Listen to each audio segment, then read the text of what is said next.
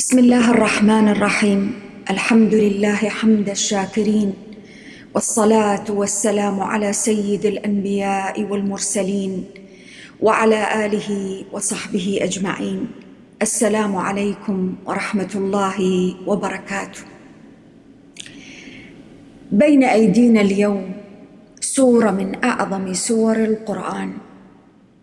سورة جاءت على اسم من أسماء هذا الكتاب العظيم. سورة هي نبراس للمؤمنين. سورة هي في ترتيب المصحف. حين ينظر ويتدبر الإنسان في السورة التي قبلها وفي السورة التي بعدها يدرك دون ما شك أن هذا القرآن من لدن عليم خبير. وأن هذا الترتيب في هذا المصحف إنما هو بمقاصد عظيمة جاءت تؤسس وتبني الإنسان وتصنعه على عين آيات الكتاب العظيم. سورة الفرقان. سورة الفرقان التي جاءت في ترتيب المصحف بعد سورة النور المدنية. سورة الفرقان على أكثر الأقوال أنها نزلت في السنة العاشرة من البعثة النبوية. في الفترة ما بين الهجرة إلى الحبشة وما بين حادثة الإسراء ومعجزة الإسراء والمعراج. هذه الفترة الشديدة الصعبة التي قضاها نبينا الكريم صلى الله عليه وآله وسلم في مكة وهو يعاني ويقاسي ويتألم من طغيان قريش ومن اعتدائها عليه وعلى أصحابه صلى الله عليه وسلم. ثم بعد هذا ننظر الآن ونقرأ في السورة فنجد أنها جاءت في الترتيب بعد سورة النور المدنية التي نزلت بعد الهجرة بسنوات. هذا الترتيب المعجز في آيات الكتاب وفي سوره. هذا الترتيب الذي هو واحد من أشكال إعجاز القرآن. هذا الترتيب الذي أنت وأنت تتدبر الآن في سورة الفرقان تدرك تماما أن هذه السورة في موضعها الذي هي فيه معجزة. سورة النور تكلمت عن النور وقلنا فيما ذكرنا في مسألة النور أنك بدون نور حسي ومعنوي لا تستطيع أن تبصر الأمور. الحسي أنت تحتاج إليه ولذلك الآن أصبح شيء طبيعي جدا أنك أول ما تدخل في غرفة لا نور ولا ضوء فيها تمتد يدك لأجل أن آه، تشغل النور والإضاءة فيه. بدون إضاءة لا تستطيع أن ترى ولا تستطيع أن تفرق أو تميز بين أحمر وأبيض وأسود وما شابه وبين ما هو أمامك وما هو خلفك. لا تستطيع أن ترى. هذا النور الحسي والنور المعنوي الذي جاءت سورة النور العظيمة بتقديمه في المجتمع للفرد وللمجتمع. وكيف تصنع النور لأجل أن يميز الناس في حياتهم ما بين الحق والباطل وما بين الصدق والكذب وما بين الخير والشر؟ بالنور تتميز الأشياء. وبالنور يفرق بين الحق والباطل. فكان الترتيب بين سورة النور وسورة الفرقان معجزة في حد ذاته. أنت بدون نور لا تستطيع أن تفرق بين الحق والباطل. وسورة الفرقان بعد أن تأسس النور في قلب الإنسان المؤمن بترتيب المصحف هذا يستطيع أن يفرق بين الحق والباطل. بنور القرآن بنور آيات الكتاب ومن هنا كان موضوع السورة والمقصد الأساسي في سورة الفرقان. هو بيان وتقديم منهج يجعل الإنسان من خلاله يفكر ويتدبر ويستطيع أن يفرق بين الحق والباطل ويميز بين الخير والشر وبين الكذب والصدق خاصة في أزمان الفتن والمحن التي تختلط فيها الأوراق. ويختلط فيها أحيانا البياض مع السواد وتختلط الأوراق كل الأوراق. وقد يصل الإنسان إلى موضع من الحيرة والشك والشبهات. لا يستطيع من خلالها أن يتبين الرؤية الصحيحة فيأتي الفرقان وهو اسم من أسماء القرآن العظيم. لأنه به وعلى مداره وبآياته تستطيع أن تسير وأنت تفرق بين الحق والباطل ولا تختلط عليك الأوراق. مهما اشتد ظلام المحن والفتن التي تمر بها فردية أو مجتمعية أو على مستوى العالم أجمع. من هنا كان اسم هذه السورة العظيمة الفرقان. ومن هنا كانت في بدايتها تبارك الذي نزل الفرقان على عبده ليكون للعالمين نذيرا. للعالمين وليس للمؤمنين به فحسب. وليس لمن يتبع هذا القرآن فحسب للعالمين لأن العالم بأجمع كما ذكرنا في سورة النور. هو بحاجة إلى النور وهو بحاجة إلى أن يميز بين الصدق والكذب والحق والباطل. ثم بعد ذلك الله سبحانه منحه الحرية لأجل أن يختار ويكون مسؤولا عن اختياره. هذه بدايات سورة الفرقان والتناسب بين السورة المدنية التي قبلها وبينها وهي السورة المكية التي نزلت في السنة العاشرة من البعثة. ثم إذا تدبرنا في ختام سورة النور السورة المدنية في آخر آية فيها قال سبحانه ألا إن لله ما في السماوات والأرض؟ قد يعلم ما أنتم عليه. ويوم يرجعون إليه فينبئهم بما عملوا والله بكل شيء عليم. فكان من تمام عدله ورحمته سبحانه بعباده أن ينزل عليهم فرقانا قبل أن يرجعون إليه فينبئهم بما عملوا. إنك أنت لا تعمل على إلا على بصيرة. ينبغي أن لا تعمل بشكل عشوائي. دون أن يكون لك نور ودون أن يكون لك فرقان تفرق به بين ما ينبغي أن تعمله وبين ما لا ينبغي أن تقوم به. تدبروا في الربط آخر سورة النور قد يعلم ما أنتم عليه ويوم يرجعون إليه فينبئهم بما عملوا. وتبارك الذي نزل الفرقان على عبده ليكون للعالمين نذيرا. ينذرهم بأي شيء؟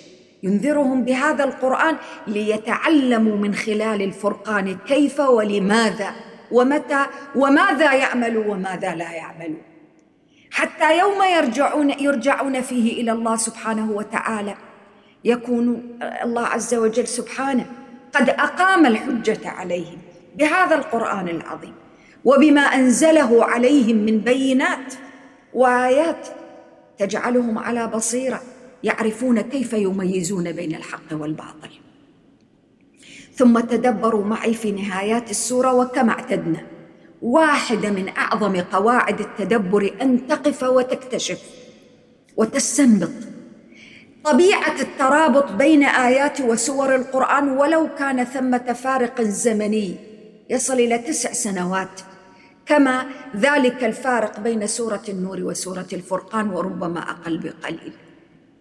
بين أول السورة ومفتتح سورة الفرقان قال تبارك الذي نزل الفرقان على عبده ليكون للعالمين نذيرا.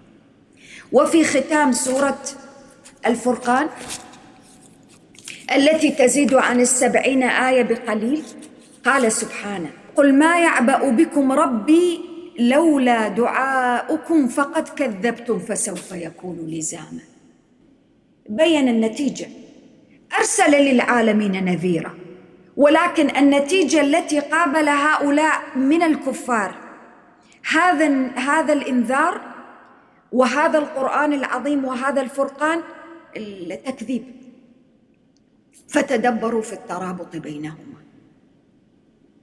ثم بعد كل هذا ننظر إلى الترابط بين هذه السورة العظيمة سورة الفرقان وبين سورة الشعراء. طاسيم ميم تلك آيات الكتاب المبين. لعلك باخع نفسك ألا يكونوا مؤمنين. آخر سورة الفرقان قل ما يعبأ بكم ربي لولا دعاؤكم فقد كذبتم فسوف يكون لزاما. وهذا النبي الكريم القرآن في سورة الشعراء يقول ويخاطبه لعلك باخع نفسك ألا يكونوا مؤمنين. كذبوا. والقرآن يسلي قلبه صلى الله عليه وآله وسلم. هل ستقتل نفسك ونفسك تذهب حسرات؟ لأنهم لم يؤمنوا. ذاك من رحمته صلى الله عليه وآله وسلم. قلبه امتلا بالرحمة والعطف والشفقة على هؤلاء ألا يكونوا مؤمنين. ترابط عجيب بين سور القرآن وآياته. وكل سورة فيها تبني في المؤمن شيء تبني في الإنسان شيء.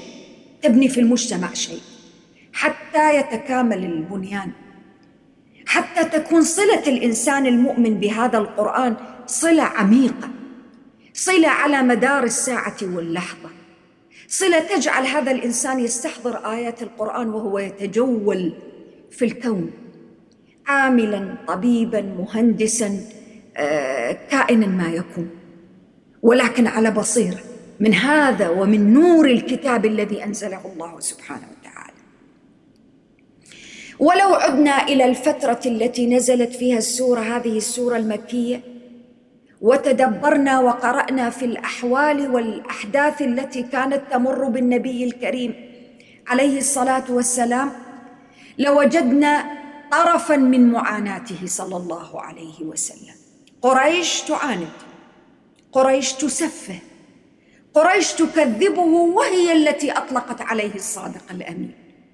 قريش تصده وتمنعه عن إبلاغ وإيصال دعوته لأي أحد وتفتعل شتى الوسائل والأكاذيب لأجل أن تحول بينه وبين إيصال رسالة القرآن العظيم.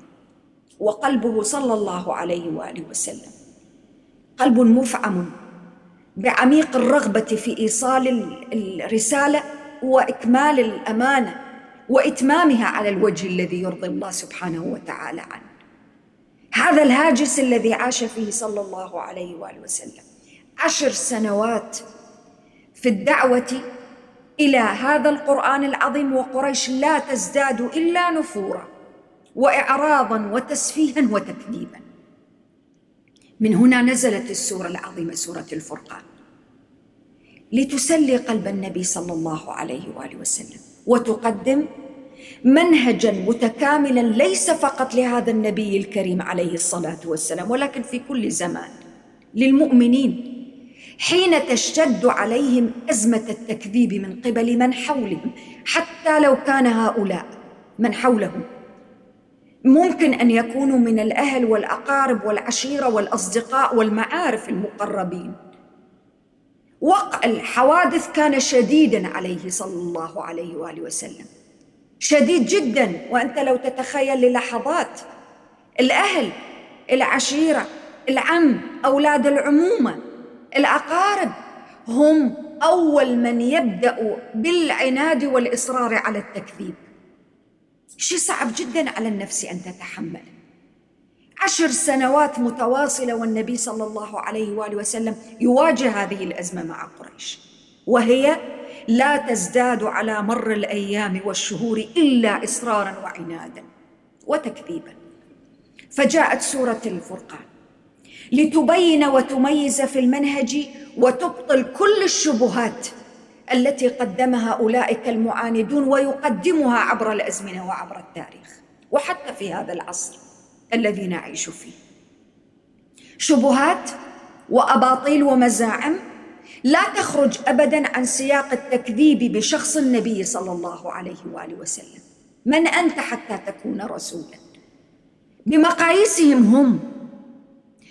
الأمر الآخر ما هذا الكتاب وهذا القرآن الذي أنت تدعي وتزعم؟ أنه يبين المنهج للتعامل الإنساني على مر العصور والأزمنة. والناس عاشوا دهرا بدون القرآن.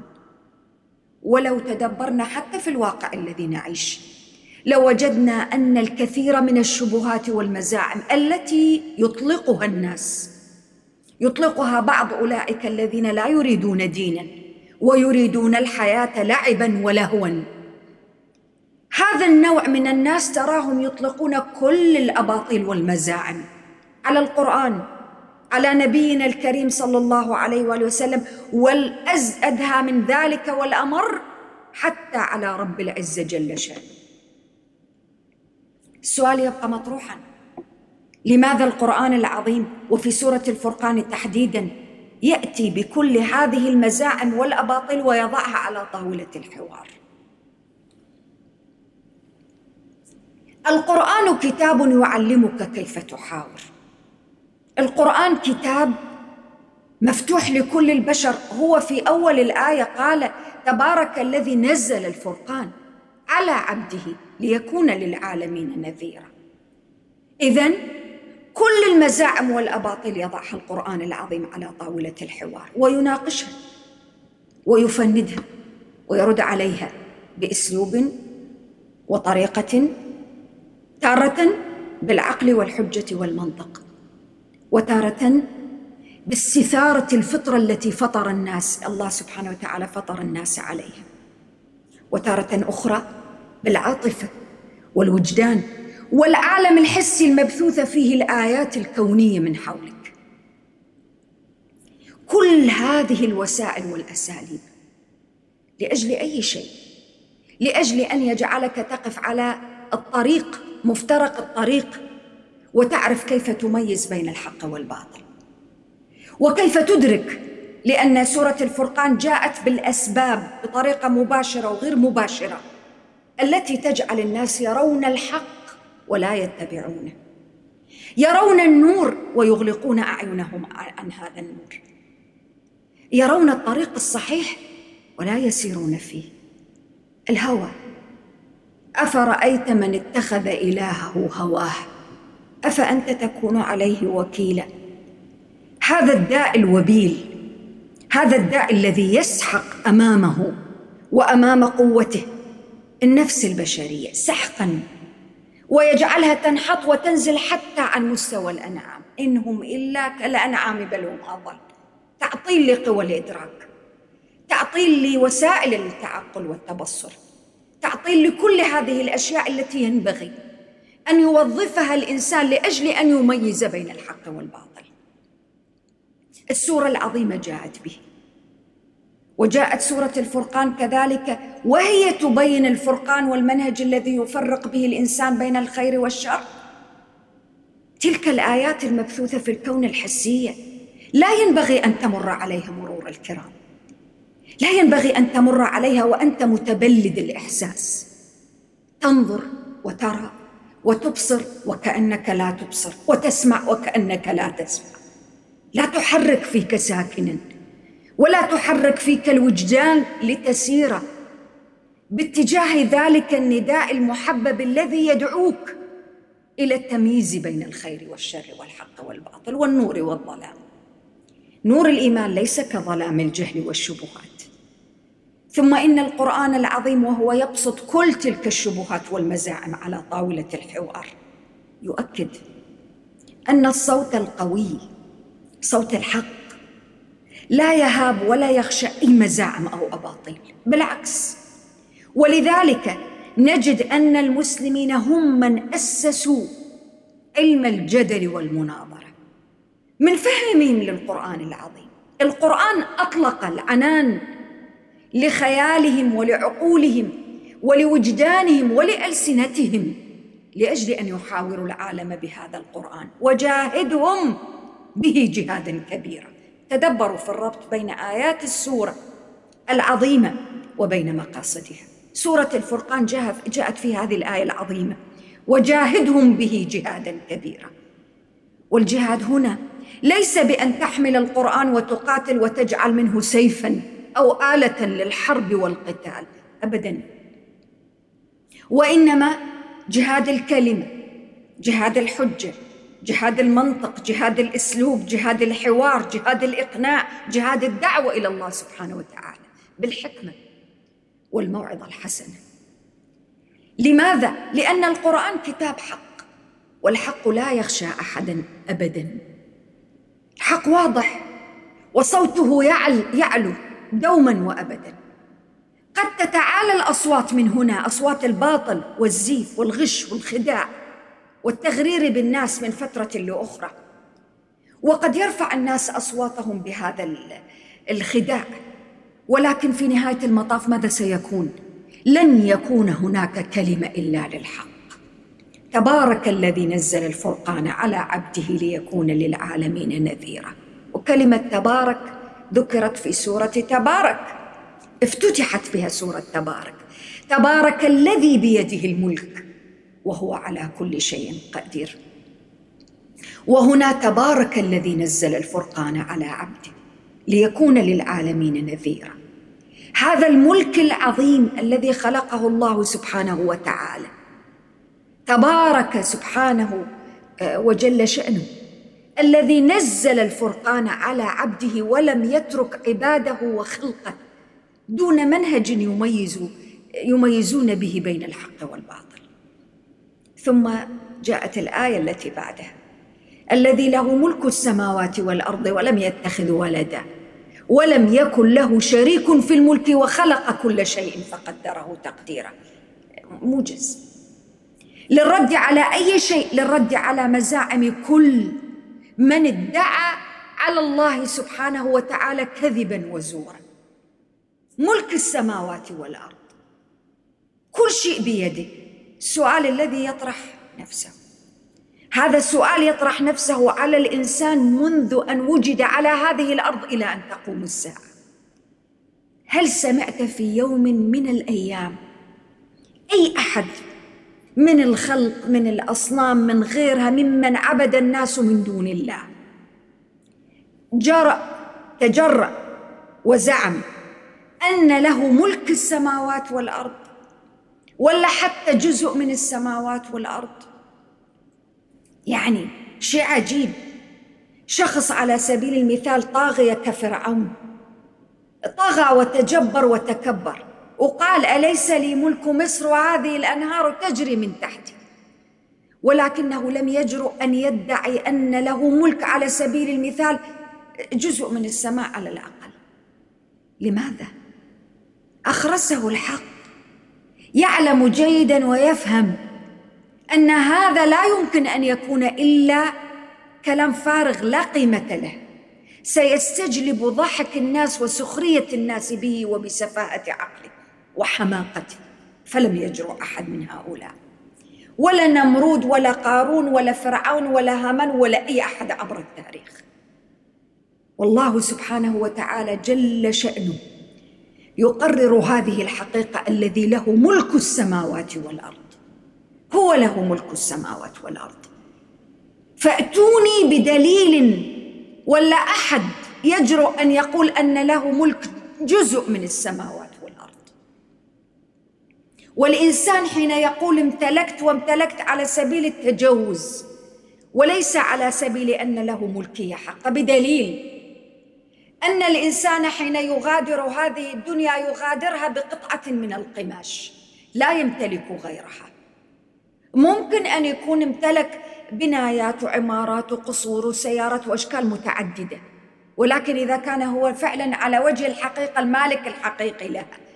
لماذا يتركها ويغادر؟ لأنه ليست ملكا له.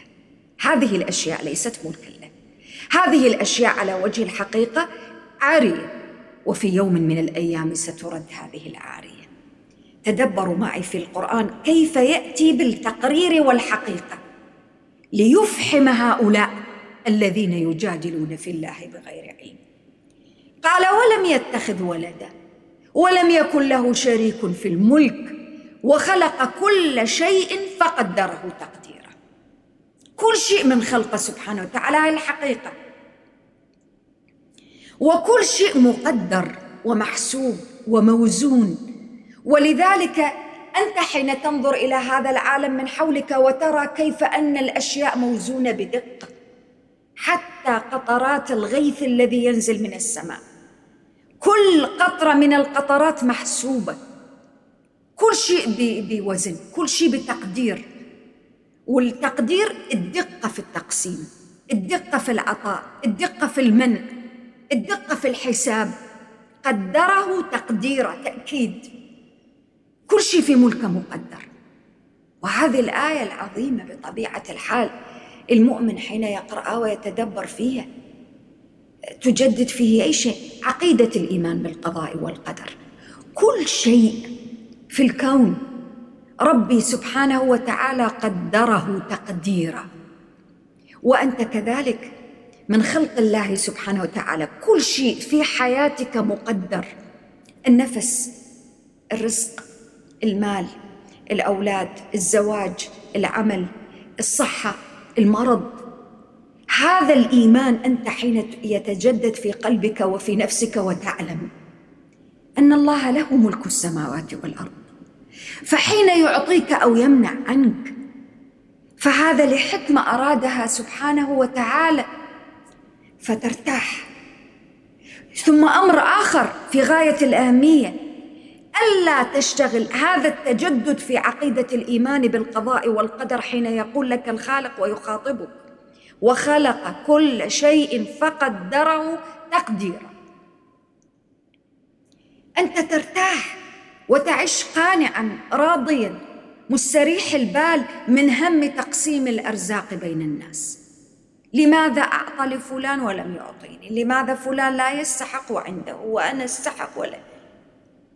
لا مجال للتفكير ولا للذهاب في هذا في هذا في هذا الطريق المظلم الذي لن يقودك إلى خير. تدبروا كيف القرآن؟ بآياته في سورة الفرقان يجعلك تفرق بين الخير والشر. والحق والباطل والظلمة والنور ليسوا سواء. قال واتخذوا من دونه آلهة لا يخلقون شيئا وهم يخلقون. الآن جاء بحجم الجريمة التي افتعلها هؤلاء ممن ادعوا الشريك في الملك لله سبحانه وتعالى. هذا الملك المتوازن على حد قطرة الغيث على حد حزمة الضوء التي تخرج من الشمس ومن القمر ومن شيء عجيب. ونحن اليوم وكل يوم تخرج علينا التفسيرات والنظريات والتأويلات التي تفسر وتؤول طرفا وتشرح لك جزءا يسيرا من هذا الخلق العظيم المتوازن في الكون. سماء على أرض على فيزياء على ماء على غيث على مطر على سحب. شيء عجيب. طرفا فقط. ألا يدلك ذلك على وحدانية الله سبحانه وتعالى؟ وأن فعلا الله سبحانه وتعالى له ملك السماوات والأرض. ولماذا القرآن العظيم في سورة الفرقان يأتيني بهذه الافتتاحية؟ نحن قلنا أن السورة العظيمة نزلت على قلب الحبيب صلى الله عليه وآله وسلم ولذلك سلاه ورفع من قدره فقال تبارك الذي نزل الفرقان على عبده. فلما عظم الفرقان وهو عظيم. والذي أنزله عظيم تبارك الذي نزل الفرقان. أين سينزل هذا الفرقان إلا على قلب رجل عظيم؟ هذا العبد عظيم. ومن الذي يعطيه هذا؟ وهذه المنزلة والمكانه والشأن سبحان الخلاق العظيم. وأعظم صفة يسبلها عليه ويعطيها ويمنحها له عبده لقب وسام شرف أن يكون عبدا لله سبحانه وتعالى. تدبروا في الافتتاحية. تبارك الذي نزل الفرقان على عبده. هذه الافتتاحية القوية. هذه تدل على أي شيء؟ نبينا صلى الله عليه وآله وسلم في تلك المرحلة خرج من مكة بعد أن بلغ به الألم حده إلى الطائف يستجير بأهل الطائف. لعل وعسى أن يجد لديهم من يصغي إلى دعوته العظيمة وهذا الكتاب العظيم. فما وجد منهم إلا العناد الأسوأ من موقف قريش والتكذيب والسخرية والاستهزاء. والرمي بالحجارة على قدمه الشريف صلى الله عليه وسلم. حتى خرج وهو مستشعرا لكل معاني الحزن ضاقت عليه الأرض بما رحبت. ودعا ذلك الدعاء بذاك الصوت الرخيم الذي يستجيش فيه كل معاني التضرع لخالقه سبحانه وتعالى. إن لم يكن بك غضب علي فلا أبالي. لك العتبى حتى ترضى. ولا حول ولا قوة لي إلا بك. هذا النداء نزلت معه هذه الآية. أن يا محمد صلى الله عليه وآله وسلم الرب الذي تدعو الناس إليه له ملك السماوات والأرض. فتدبر. الرب الذي أنزل عليك الفرقان له ملك السماوات والأرض. الرب الذي أرسلك بهذه الرسالة له ملك السماوات والأرض. فقل لي ماذا يمتلك هؤلاء؟ طبعا الإنسان بما فيهم نبينا الكريم صلى الله عليه وآله وسلم. لأن في النهاية هو بشر بشر الرسول. لمن يستشعر ويستحضر تماما من خلال تنزل هذه الآيات على قلبه صلى الله عليه وسلم. أن الرب الذي أنزل عليه القرآن له ملك السماوات والأرض. كيف سيشعر؟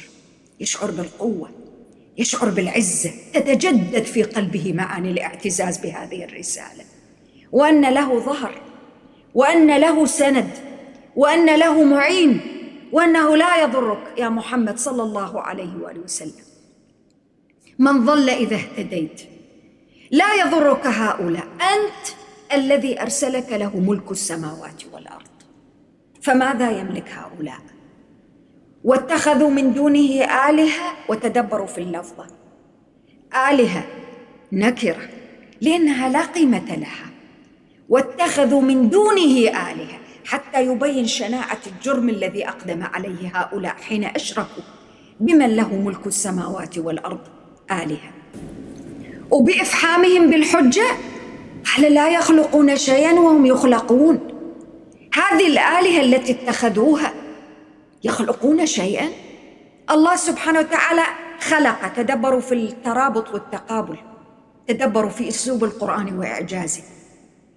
السوء الآية الأولى في السورة الآيات الأول قال وخلق كل شيء فقدره تقديرا. في المقابل المضاد واتخذوا من دونه آلهة لا يخلقون شيئا وهم يخلقون. الله سبحانه خلق كل شيء وهؤلاء لا يخلقون شيئا. فكيف أنت يا إنسان يا عاقل يا من وهبك الله ما وهبك من النعم تترك توحيد من خلق كل شيء لأجل أن تشرك به من لم يخلق شيئا وهو يخلق ولا يخلق. سورة الفرقان تعلم الإنسان كيف يفرق. أعطاك كل وهذا أسلوب سورة الفرقان بكاملها السوره من أولها لآخرها تعطيك صورا متقابلة حتى تعرف كيف تميز وتفرق. خلق كل شيء لا يخلقون شيئا وهم يخلقون. الفرقان حتى تعرف توحيد الله سبحانه وتعالى ولا اتخاذ الآلهة من, من دون الله عز وجل. ولذلك في السورة واحدة من موضوعات السورة. جاء بالحديث عن الرسالات السابقة بعض الأنبياء مع رسل مع أممهم وأقوامهم وجاء بصفات عباد الرحمن حتى يصير في تقابل حتى تميز حتى تستطيع أن تفهم هذا النموذج ولا هذا النموذج. حتى لا تختلط عليك الأوراق وتسير حائرا متحيرا حين ترى رغوة الباطل وهي تعلو وترى أن الحق وهو حق. قد يخفت صوت صوت الحق في بعض الأحيان. تميز وتفرق. تستقيم عندك الأمور ولا تختلط عليك الأوراق. وتدبروا في بقية الآية. قال ولا يملكون لأنفسهم ضرا ولا نفعا. ولا يملكون موتا ولا حياة ولا نشورا. لا يملكون شيء. تدبروا التقابل. الذي له ملك السماوات والأرض. وهؤلاء لا يملكون لأنفسهم ضرا ولا نفعا. إذا لا يملك لنفسه الضر والنفع كيف يستطيع أن ينفع غيره؟ الشخص أو الآلهة أو كائن ما يكون العاجز عن إيصال النفع ودفع الضر عن نفسه كيف له أن يوصل إليك النفع؟ أو يدفع عنك الضر أو يحميك من الشر. ولا يملكون موتا كائن من يكون من يعبد هؤلاء؟ هل يتمكنون من تغيير المواعيد والأرزاق والأعمار؟ لا يملكون موتا ولا حياة ولا نشور. اذا لبئست بها من آلهة. ونحن في زماننا الذي نعيش فيه الزمن المعاصر هناك من لا يؤمن بوجود إله. حاول. جاهدهم به جهادا كبيرا. قد يقول قائلهم لا يؤمنون بالقرآن. لا بأس. ما يؤمن بالقرآن أنت تؤمن بالقرآن. انظر وتدبر في آيات القرآن وتعلم كيف تجاهدهم بآيات القرآن. هذا منطق هذا أسلوب. أسلوب في الحجاج مع هؤلاء. هذا الذي لا يؤمن بوجود إله. سل. هل ستعيش للأبد؟ سيقول لك لا. ستموت؟ يقول لك لا. نعم. لأن لا يستطيع أن ينكر الموت. إذا كنت ستموت تريد أن تعيش ولا تريد أن تموت؟ طيب إذا كنت تريد أن تعيش لماذا إذا لا تستطيع أن تعيش للأبد مثلا؟ لماذا وكيف لا تستطيع أن تدفع عن نفسك الموت؟ تدبروا في الحجاج في الحجاج في المحاجة كيف تحاجج الآخرين محاججة, محاججة الآخرين علم له قواعد له أساليب القرآن يعلمك هذا يحاور الجميع بالعقل بالمنطق. فمهد لكل هذا. هؤلاء القوم تركوا عبادة من يخلق وخلق كل شيء. وبيده ملك السماوات والأرض. وقدر الموت والحياة والنشور والبعث والأرزاق وكل شيء. يتركون عبادته ويلجؤون إلى عبادة من لا يخلق شيئا. وهم يخلقون ومن لا يملك لنفسه ولا لغيره لا نفعا ولا ضرا ولا حياة ولا نشورا ما, ما ذكر في القرآن هنا في السورة أنهم يملكون لغيرهم لأنه من لا يملك لنفسه من باب أولى أنه لا يملك لغيره. عاجز. تركوا عبادة القادر على كل شيء قدير إلى عبادة العاجز عن كل شيء. فتتبين الصورة هنا. تتبين سفاهة عقول هؤلاء القوم. تتبين معالم الوهن في حجج هؤلاء. لا حجة لديهم. تدبروا في القرآن كيف يصنع التفريق بين الحق والباطل. شيء طبيعي الإنسان حين يفكر؟ بكامل قواه في هذه الآيات ويتدبر في معانيها؟ لا يمكن أبدا إلا أن يذعن للحق ويقول سبحانك ما لنا إلا أن نقول أشهد أن لا إله إلا الله وأشهد أن محمدا رسول الله. كلمة التوحيد الباقية.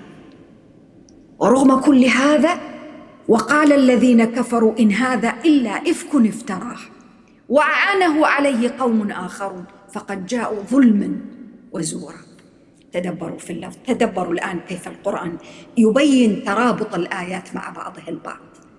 ظلم وزور وفرق بين الظلم والزور. كل زور هو فيه نوع من الظلم. تزييف الحقائق التزوير أن تظهر شيئا على خلاف الواقع والحقيقة. تزوير. فاذا القرآن في هذه الآية تحديدا. يبين لنبينا صلى الله عليه وآله وسلم كل المؤمنين. هذا القرآن حق وهم في قرارة أنفسهم يدركون أنه حق. ولكن ماذا يفعلون؟ لعب بعقولهم الهوى. وستأتي الآيات. أفرأيت من اتخذ إلهه هواه فحين يلعب الهوى بعقل الإنسان يسفه رأيه ويجعله يلقي الأحكام والتهم هكذا بلا معنى. بدون أن يكون لها دليل. ظلما وزورا. افتراه إفك افتراه.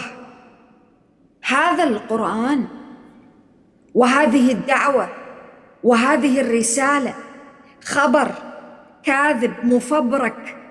افتراه وأعانه عليه قوم آخرون وأنتم أنتم من لقبتموه. وعرف بينكم قبل البعثه بسنوات. بالصادق الأمين. كيف هذا؟ حجة واهيه لماذا قالوا؟ ليس لديهم ما يقولونه غير الكذب. والقرآن العظيم حين يأتينا بهذه المعاني العظيمة يريد أن يعطينا رسالة واضحة. أنك أنت في أزمان الفتن والمحن. قد يقال عن الحق أنه باطل. قد يقال عن النهار أنه ليل. قد يقال عن الصدق أنه كذب. قد يقال عن هذا الفرقان أنه إفك. قد يقال عن الصادق الأمين النبي الكريم المبجل. افتراه وأعانه عليه قوم آخرون. افتراه. والافتراء ليس فقط كذب. وإنما أشد أشكال أنواع الكذب بقصد وبتعمد وبحيلة وبمكر وكيد وفبركه الصادق الأمين يفبرك ويفتري. تدبروا بشاعة التهمة التي اتهم بها النبي صلى الله عليه واله وسلم. ونحن قلنا الحالة النفسية والوضع النفسي لنبينا الكريم صلى الله عليه وسلم حين نزول سورة الفرقان. كان صعبا شديدا عليه يكذب ويكذب من قبل من؟ من قبل القوم والعشيرة والأهل. من يعرفونه حق المعرفة أشد أنواع الأذى. حين يأتيك الأذى من قريب أو من صديق أو من حبيب. أو ممن أنت كنت تظن آه، صحبته. كنت تظن أنه صاحب وصديق وعزيز شيء صعب جدا. افتراه. تقولون عن هذا القرآن؟ لماذا جاء بالقران بعد هذه؟ حتى يبين كما ذكرنا سورة الفرقان هذا أسلوب الآيات فيه. صورة؟ وصورة مقابلة مضادة لها. وتترك العقل الانساني المتدبر الواعي في الآيات ليدرك ويفرق بين الحق والباطل. دون أن تأتي الآية وتقول لك هذا حق وهذا باطل. تدبروا في القرآن كيف يصنع العقلية الواعية المتدبرة الفطنه التي تعرف كيف تميز بين الحق والباطل بين الصح والخطأ بين في زمن الفتن لأن واحدة من أشد التحديات التي نواجهها اليوم أنك تتخذ قرارا تميز فيه بين الخطأ والصواب. مرات كثيرة لا تعرف تشعر أنك تائه أنك محتار خاصة مع تكالب الفتن. فتن إعلام على فتن آه، أشياء مختلفة. آه، تحاول أن تقدم لك الباطل ممزوجا بحق كلمة حق من هنا وعشرة باطل من هنا وتربط وتفبرك. كيف تفرق بهذا الفرقان؟ الذي أنزله الله ليعلمك كيف تفرق بين الحق والباطل. ولا تختلط عليك الأوراق. وقالوا أساطير الأولين اكتتبها فهي تملى عليه بكرة وأصيلا. زيادة وإمعانا في التكذيب والافتراء على النبي الكريم صلى الله عليه وآله وسلم قالوا عن القرآن أساطير الأولين. واكتتبها هو كتب كتبها وبعد تملى عليه. ويساعدوا ناس آخرين بكرة وأصيلا. عملية متواصلة للفبركة. لماذا قال المشركون هذا الكلام عن النبي صلى الله عليه وآله وسلم؟ لماذا؟ سلاح الضعفاء الإشاعة الكلام المفترى الكذب آه، محاولة إشاعة الضبابية آه، إثارة الشبهات المختلفة؟ لأجل أي شيء؟ لأجل أن يصدوا الناس عن هذا الحق ليس إلا. وهذا أسلوب رخيص.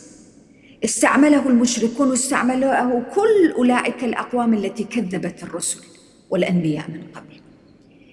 إشاعة كل الافتراءات والأكاذيب والأباطيل حول الأنبياء وهم صفوة الخلق وزينة القوم حسبا ونسبا وأصلا وعقلا وفكرا وخلقا ورغم كل هذا يثيرون عليهم ما يثيرون ونبينا الكريم صلى الله عليه وسلم. أصدق مثال. صادق الأمين ثم يقولون افتراه. حين جاءهم بما لا تهوى به أنفسهم. النفس التي تهوى الباطل والكذب والتزييف وتغير الحقائق. ولكن هذا لا يغير من الحقيقة شيء. تدبروا في التقرير. قل أنزله الذي يعلم السر في السماوات والأرض. إنه كان غفورا رحيما. قل تفخيم لهذا الأمر. تفخيم لأمر القرآن العظيم الذي افتروا عليه ما افتروا. أنزله من؟ الذي يعلم السر في السماوات والأرض. لماذا جاء بالسر هنا؟ لماذا الكلام عن السر؟ لأن القرآن العظيم أراد أن يفضح سر هؤلاء. ما سر هؤلاء؟ الناس حين تكذب بالحق مشارب شتى لهم غايات لهم مقاصد. فهو يعلم السر في السماوات والأرض. ومن باب آه، الأحرى أيضا إنه الأولى إنه يعلم ما في أنفسهم من السر. وهو يعلم سبحانه. يعلم ما تسرون وما تعلنون. ما يسرون وما يعلنون. ولكن جاء يعلم السر في السماوات والأرض لأنها أكبر أفخم أعظم. فماذا أنتم بقياس خلق السماوات والأرض؟ ومن أنتم؟ من الأسرار التي يعلمها الله سبحانه وتعالى وهو بكل شيء عليم أن الكفار حين صدوا النبي صلى الله عليه وآله وسلم عن إبلاغ دعوته ليس لأنهم يكذبون. قال في آيات أخرى فإنهم لا يكذبونك. اذا لماذا أرادوا السيادة كانوا يخشون على أن يأخذ النبي صلى الله عليه وآله وسلم منهم الزعامة. آه، أنظارهم معلقة بشهوات الدنيا. آه، كل الأمور عندهم بمقاييس دنيوية بسيطة جدا. عندهم قصر نظر. لا يرون أبعد من شهواتهم ونزواتهم ورغباتهم الآنية الدنيوية. قلوبهم تعلقت بالسيادة وبالمنصب وبالقوة. والله سبحانه وتعالى يعلم السر في السماوات والأرض فكشف ويكشف هؤلاء. وقال إنه كان غفورا رحيما. باب التوبة يفتح أمام عباده حتى هؤلاء حتى هؤلاء. في عز الحديث عن تكذيب هؤلاء وعن افترائهم يذكر عباده أنه غفور رحيم. لاجل اي شيء؟